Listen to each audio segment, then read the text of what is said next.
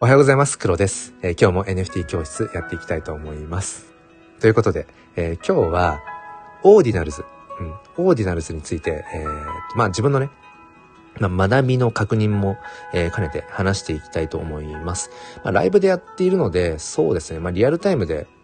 ご質問が来れば、それに答えて、まあ、なければないで、あのー、もう一方的にバーッと、えー、自分が今週学んだ NFT、えー、ブロックチェーン、えー、クリプト、そのあたりの話をね、えー、していきたいと思います。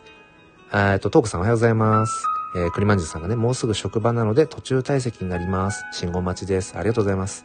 ちょっともうなんやかんやで今8時前ですもんね。うん。そうそう。あのー、実はね、6時台からライブをやって今3本目なんですよ。いろいろちょっとね、えー、座禅をしながら、えー、今日もね、揺れておりますけれども。えー、今週はですね、自分が NFT、まあ、えー、クリプト、Web3、えー、ブロックチェーン、このあたりで、えー、まあ、学んだこととしては、 Ordinals ですね。これ、 Ordinals って何かというと、まあ、NFT 的なものなんだけれども、うん、そもそも土台が同じブロックチェーンではあるんだが、ちょっとややこしいですね。えー、ブロックチェーンブロックチェーンなんだけれども、いわゆる NFT、NFT 言ってているもののブロックチェーンの種類とは違う種類のブロックチェーン。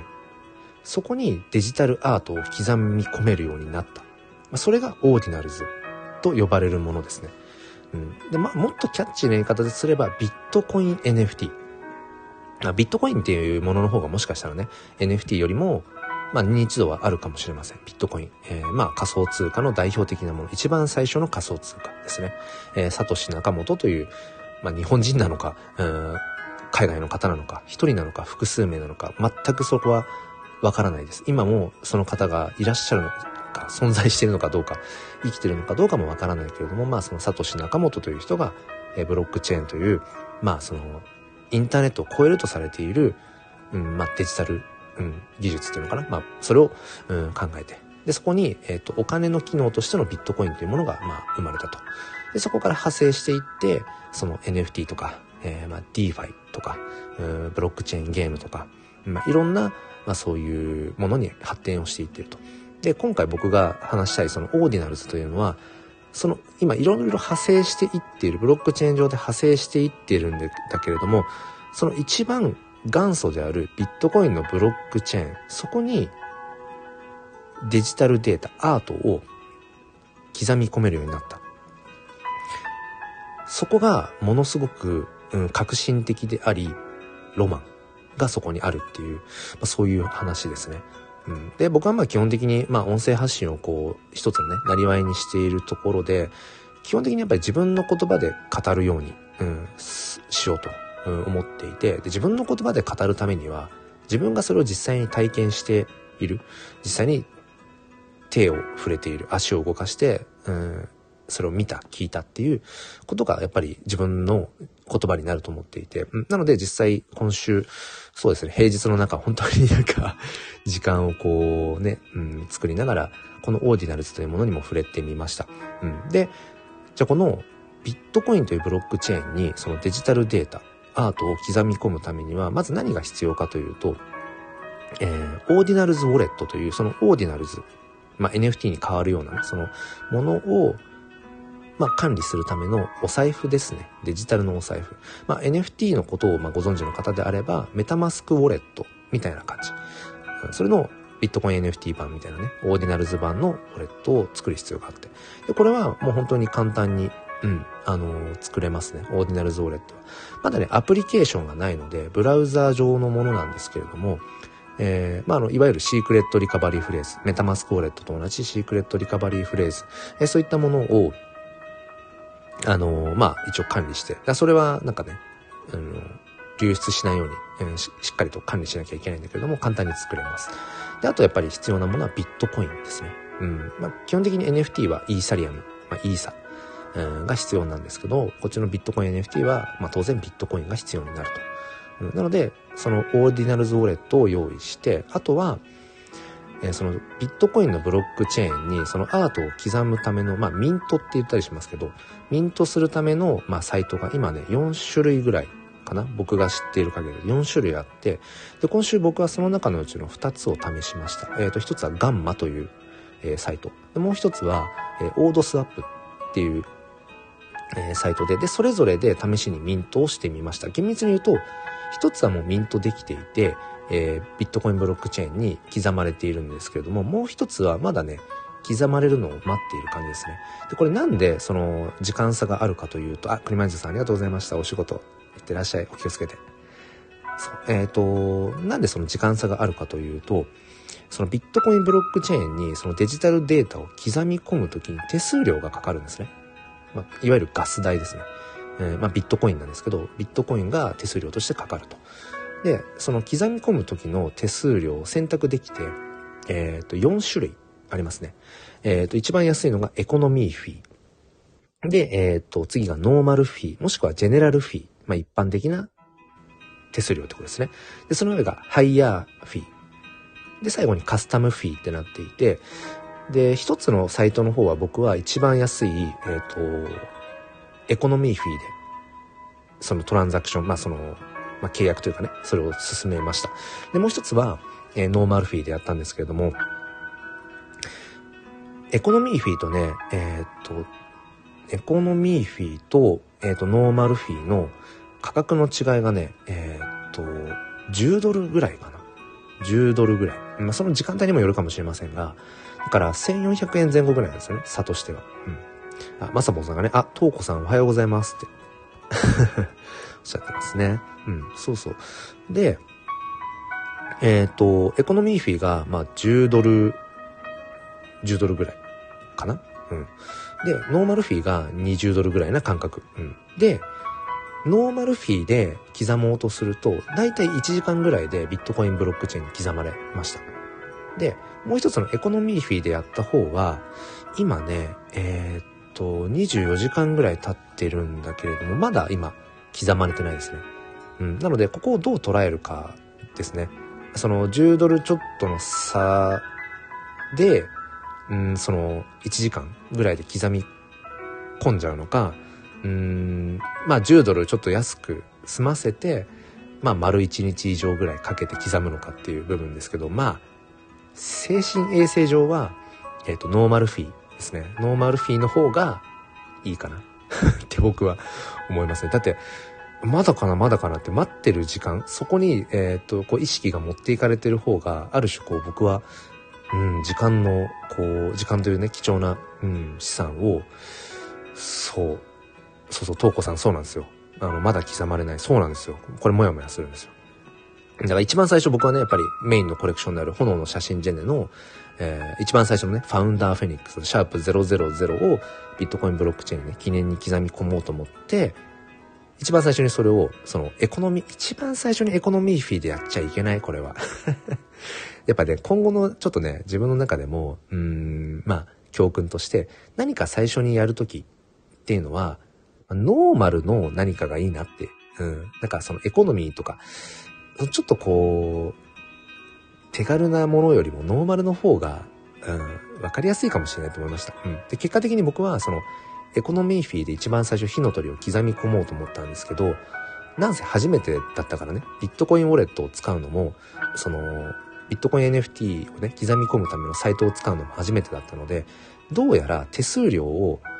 ビットコインウォレットから送金できたと思っていたんだけど、なんかね、詰まってたっぽくてトランザクションが。そのトランザクションが詰まってるかどうかっていうのも、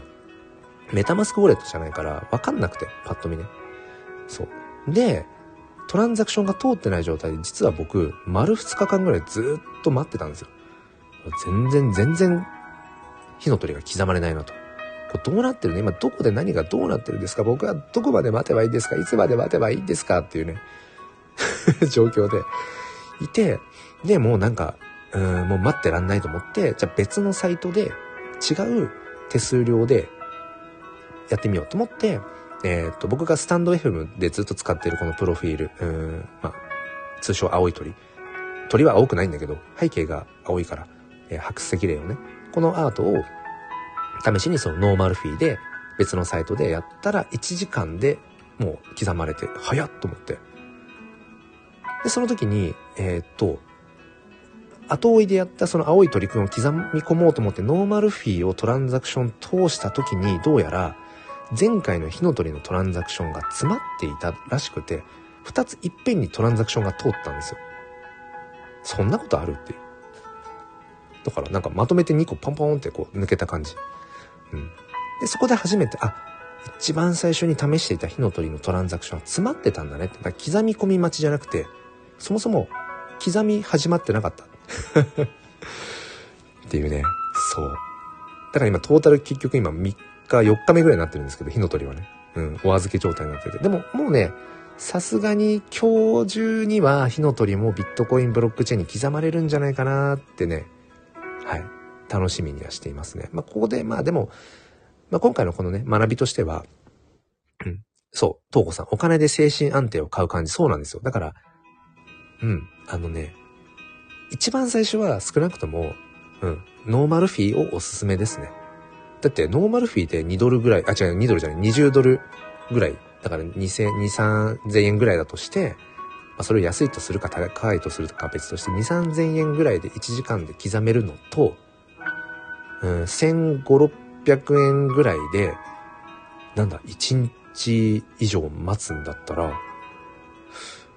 絶対、あの、ノーマルフィンの方がいいよね。最初はね。うん。でも、それでなんとなく勝手が分かったら、あのー、まあ、2回目以降はちょっとね、あのー、経済的な部分も考えて、エコノミーフィーとかにしてもいいと思うんですけど、初回のドキドキ、あの、初めてのわからない、そもそもわからないドキドキの状態で、どれぐらい待てばいいかもわからない状態で、トランザクションがこれで通ってるのかどうか、これでやり方合ってるのかもわからない状態で、待つのは、これダメですね。これダメ、本当に。もう眠れないもん、なんかもう、夢とか出てきちゃうし。刻まれてるかな？ビットコインブロックチェーン刻まれて、あ、今もダメだ。あ、まだ刻まれてないみたいな。なので、ま、超絶マニアックな話ですけど、うん、これからまあビットコインブロックチェーン、まあオーディナルズをね、えー、ちょっと始めて、始めてみるというか、まあ記念にちょっとやってみようかなっていう方は、あの、ま、まあ、全然待てるよっていうね、もう、待たされるのが好きです。もう受け身でいるの全然いいです。むしろ待つ方が好きっていう人は、 economy fee でいいと思うんですけど、 normal fee がいいと思います。はい。まあまあまあ、そんな感じで、うん、まあこれはね、今回そういうどっちの手数料も試したことによって、うん、まあ、得たね、うんまあ、失敗談ってほどではないと思うんだけど、そうそう。それはそれでまたね、自分の言葉としてこうやって語れるので、うん、それはそれでまた学びになったかなとは、うん、思っていますね。そう。で、このビットコイン NFT、うん、まあ、オーディナルズ、またの名を、そのオーディナルズ。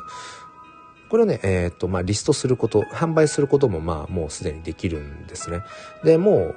割ともう本当に super early な人たちはもうすでに売買をしていて、で、あの、クリプトパンクスのビットコインバージョンみたいな、えー、やつなんかももう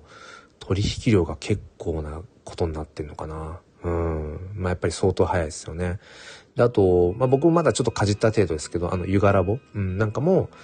このビットコイン NFT に今こう参入しようとしてたりだとか、だから本当にキャッチアップ早い方々、 early な方々は、今後のこのオーディナルズ、ビットコイン NFT がどう、そこがね、市場が出来上がっていくのかっていうのを、うん、今こう楽しみというかワクワクして。で、あとはやっぱり、うん、クリエイターさんたち、まあ、ほぼほぼがクリエイターさんたちだと思うんですけど、やっぱり早くそのアート、自分のアートを刻んでおこうみたいな。で、これ、まあ、NFT と違うのがトークンじゃなくて、ビットコイン NFT って、呼ばれていたりもするんだけど、NFT ではないんですよね。トークンじゃなくて、サトシなので、えっ、ー、と、ビットコインブロックチェーンの方は、えー、その構成しているものがサトシなんですね。英語で書くと SATS、サッツって読んだりもするのかな？わかんないけど。そう、1ビットコインを構成しているのが1億サトシなんですね。そう。だから、トークンじゃなくてサトシなので、そもそも NFT とは呼ばないうん。NFS? non-fungible サトシなのかな？わかんないけど。そう。だから性質がちょっと違うんですよね。うん。なので、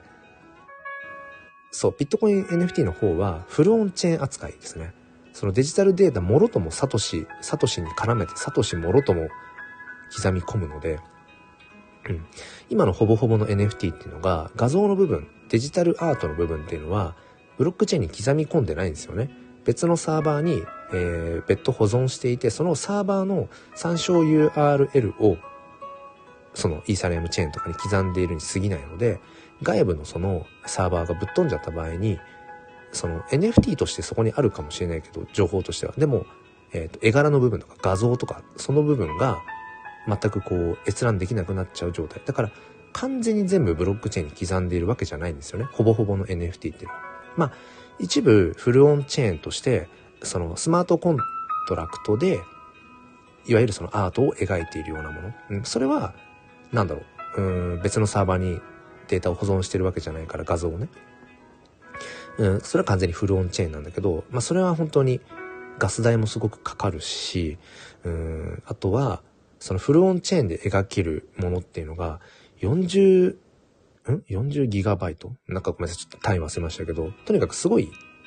容量がちっちゃいんですよね。うん。だから、本当にドット絵のようなものしかできないと。ただ一方で、このビットコイン NFT っていうのは、本当にその、なんだろう、その、NFT として今やってるようなアートの画像とかっていうものを、ほぼほぼその画質のまんま、そのビットコインブロックチェーンに刻めるんですね。しかもフルオンチェーンで。ここが、かなり、うーん、もしかしたら今後の展開によっては、うーん、もう、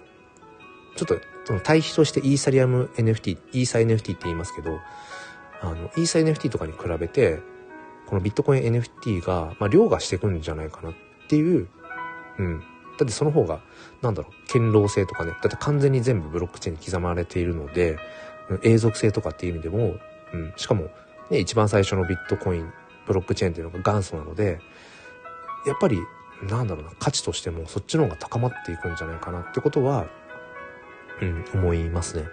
うん、まあ、ただどれぐらいそのビットコイン NFT の方で今のほぼほぼの NFT 市場のような、うん、流動性ですよね。だから例えばクリエイターがそのビットコイン NFT で、うん、あるある種こうビジネスとしてやっていくって時に、まあそこがどう親和性があるかなって。だから今の時点では、なんかどちらかというとこう記念碑を刻む、刻み込むような認識にちょっと近いのかなって。記念にちょっと自分のアートをうん、刻んでおこうみたいな感覚にまだ僕自身もまだそっちかなっていう、うん、ビットコイン NFT オーディナルズの方で自分の NFT コレクションを展開していくっていうところにはまだ、なの、たどり着けていない、うん、感じがありますね。まあ、あとやっぱりどんな市場もそうですけど、そもそもそこに、うーん、なんだろうな、経済圏が生まれていないと。だから、買い手がいなかったら、そもそもそこにビジネスが成立しないので、うん。まあ、いきなりそういうふうにビットコイン NFT オーディナルズがなるとはね、今の現状では思わないけど、ただ、うん、なんだろうな。その、オーディナルズウォレットも持っていますよとか、ビットコインウォレット持っていて、すぐに動けますよとか、自分がクリエイターだったら、自分のアート作品をビットコインブロックチェーンに、とりあえずもう今刻んでありますよっていう、そういう、なんだろうな、うーん、一歩っていうのは踏んでおいた方がいいかなっていうのは、まあ何の根拠もないけど、うん、それは思いますね。うん、そこまではだってできるからね。うん。一個一個やっていけば、まあちょっと手間はかかりますけど、うん。そこまではやっとくといいのかなって。あとね、あの、まあこれロマンの話になっちゃいますけど、結局今、ビットコインブロックチェーンにその刻み込もうとした時に、さっきも言った通り、トークンじゃなくてサトシなので、えっ、と、投資番号のように、その、ミントした時に、あの、 inscription って表示されるんですけど、 inscription、だからタイトルとかじゃないんだよね。 inscription って、シャープ何番っていう風になるんですけど、えっ、ー、とね、僕が、えっ、と、僕が刻み込んだ青い鳥くんは、えっ、とね、 inscription、シャープ、一十百千万、あ、25万9320番なんですよ。僕が刻んだ青い鳥くんは、25万9320番。だこれは、これまでビットコインブロックチェーンに刻まれたデジタルアートの投資番号。だから僕が刻んだ青い鳥くんが25万9320番目にビットコインブロックチェーンに刻んだっていう、そういう感じですね。だから、この番号が若ければ若いほど、ある種こう、オールド感があるっていうか、だクリプトパンクス感があるわけですよね。うん。っていうふうに考えると、当然、軽率に、あの、先行者優位っていうのを考えていくと、うん。まあ、なんか、クリエイターさん、アーティストさんだったら、まあ、さっさと刻んでおいた方が、その、後々、その、なんていうのかな、あ、あんな早い段階でもう刻んでいたんだっていうところに単純に価値が生まれたりだとか、うん、これ時間ばっかりはね、お金で買えないので、うんお金で買えないちょっと違うな。時間はお金、うん、お金で時間は買える部分もあるけれども、歴史のこの長さですよね。時間のこれまでの軌跡っていうもの自体をお金でポンと買うことはできないので、ことね、このブロックチェーンっていう改ざんができない、その刻み込むという文脈においては、うん、こればっかりはいくらお金を積んでも、あの、突然じゃあその、長い時間とかね、うん、っていうのを一気に買うことはできないから、そう、そこはね、うん、まあ早めにやっといてもいいのかななんてことは、うん、感じていますね。そうそう。で、あと今僕が次に、うん、今やろうと思っていることが、えっと、BNS ですね。ビットコインネームサービス。うん。ビットコインネームサービス。えっと、そもそもイーサリアムネームサービス ENS っていうものがあって、どうなんだろう最近あんまりその ENS の話をされているような方っていうのはあんま見ないけど、まあ当たり前に使っていたりとかするのかなでも結構ここ半年ぐらいでね、ここ数ヶ月で NFT の新規参入者っていう方も増えたので、それこそ、えー、カモさん経由、えー、キンコング西野さん経由、リブライクアキャット、周平氏経由とかね。うん。増えたけど、どうなんだろう知らない人もいるのかな？あのー、まあ、メタマスクウォレットのウォレットアドレス 0x から始まる40何桁？毎回忘れちゃうんだよね。えー、っと、なん、ENS って何桁だっけ？あ、違うの。あ、違う。ENS じゃないや。あ、42桁ね。うん、ウォレットアドレス42桁。これを簡略化できるやつですね。うんで、僕はちなみに黒 -nft.esa っていうイーサリアムネームス、あのネームサービスを持っていて、そそのウォレット、ウォレットアドレス42桁を打ち込まなくても、まあ、コピペといえどね、その確認しなくても、まあ、簡略化したドメインでいけると。うん。それと同じようにビットコイン NFT の方でも、そのビットコインネームサービスってものがあって、だから、なんとかかんとか .bns っていう風に、えー、できるサービスがあって、それをちょっと今取得したいなってことを思ってますね。あとは、ドットサッツ、ドットサトシっていう風に、ブロックチェーンに自分のその、だから要はドメイン名みたいなものも刻めるものもあるので、まあそれもちょっとやりたいなと。ただちょっと今、持ち、ビットコインウォレットの中に入っている、うん、残高が少なすぎるので、ちょっとまたね、そっちビットコイン用意しなくちゃいけないななんてことを考えていたりとか、えー、しています。はい。ということで、えー、今日はですね、えっ、ー、と、オーディナルズについて話をさせていただきました。まあ、キャッチーな言い方で言うとビットコイン NFT。でも、うん、ビットコインのブロックチェーン上に刻み込むものは NFT トークンではなくてサトシなので、まあ、ノンファンジブルトークンではなくてノンファンジブルサトシだから NFT じゃなくて NFS なんじゃないかっていう、えー、話。そしてそのオーディナルズって何なのっていうと、今までビットコインのブロックチェーンっていうのはビットコインというお金の機能しか、うん、なかったんだけれども、えー、そこにデジタルデータを刻めるそういう、まあ、プロトコルですね。そのプロトコルの名称がオーディナルズ。この辺がちょっとまだね、えー、呼び方っていうのが確率、まだ僕もまだまだなんですけれども、まあそんな感じで、えー、今日も軽率にね、うん、とにかく面白そうだなって思ったものに、うん、とにかく触れてみる、うん、体験してみるっていうことを、えー、していますということで、え今日の NFT 教室ライブは終わりにしようと思います。ということで、えー今日は NFT とオーディナルズという話をさせていただきました。えー、リアルタイムでお付き合いくださった方ありがとうございます。えっ、ー、と、いつもね、アーカイブで聞いてくださってる方ありがとうございます。えっ、と、毎日僕は Twitter のスペースの方で、えー、夕方5時台、まあ大体5時半から30分、40分ぐらいですかね。うん。えっ、と、そっちでもスペース、えやっていますので、もし、あのお時間あるよって方はそちらの方もね、遊びに来ていただけたらと思います。そして、えっ、と、炎の写真じゃない、僕のメインのコレクションですね。えっ、と、現在オークション中で、明日の3月5日日曜日夜8時までオークションをやっていたりだとか、あとは、えっ、と、毎月無料で写真 NFT をプレゼントしていて、えっ、と、今月は桜の写真ですね。うん。まあ、そんなのもやっていますので、ま、もし、あの、NFT に興味があるよとかっていう方はまた、えー、お声掛けいただけたらと思います。それでは、えー、今日も良い一日をお過ごしください。そして心に前向きファインダーを。ありがとうございました。あ、まさぽさん、とうこさん、ありがとうございました。